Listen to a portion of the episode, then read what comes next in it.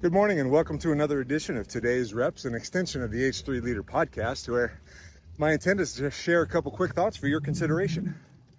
Today, I briefly want to talk about CTAs or calls to action. I'm not a fan. I was recently at an event where the people that were on stage were constantly asking the crowd to do this, do that, raise your hand, stand up, say this, turn to your neighbor and tell them this. And I found myself getting annoyed.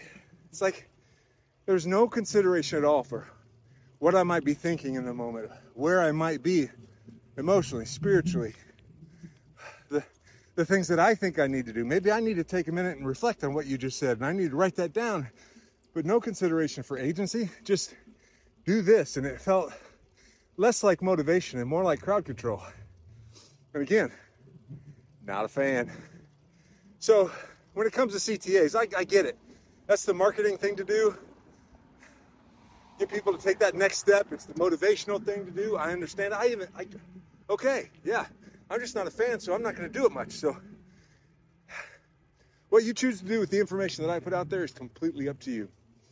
It's just a blessing to be here with you. And if you want to follow along on this journey, great. If you want to subscribe to my podcast, I'd love it. If you want to be on my email list for daily devotions or some other reason, the information that I put out there, please, by all means. But that is up to you. it is it is not going to be because I'm going to persuade you or bend your arm or tell you that's what you need to do. It's up to you. That's my thought on calls to action. They're not terrible. They have their place. Just not for me. Blessings to you all. Never forget, every day's training day. See you soon.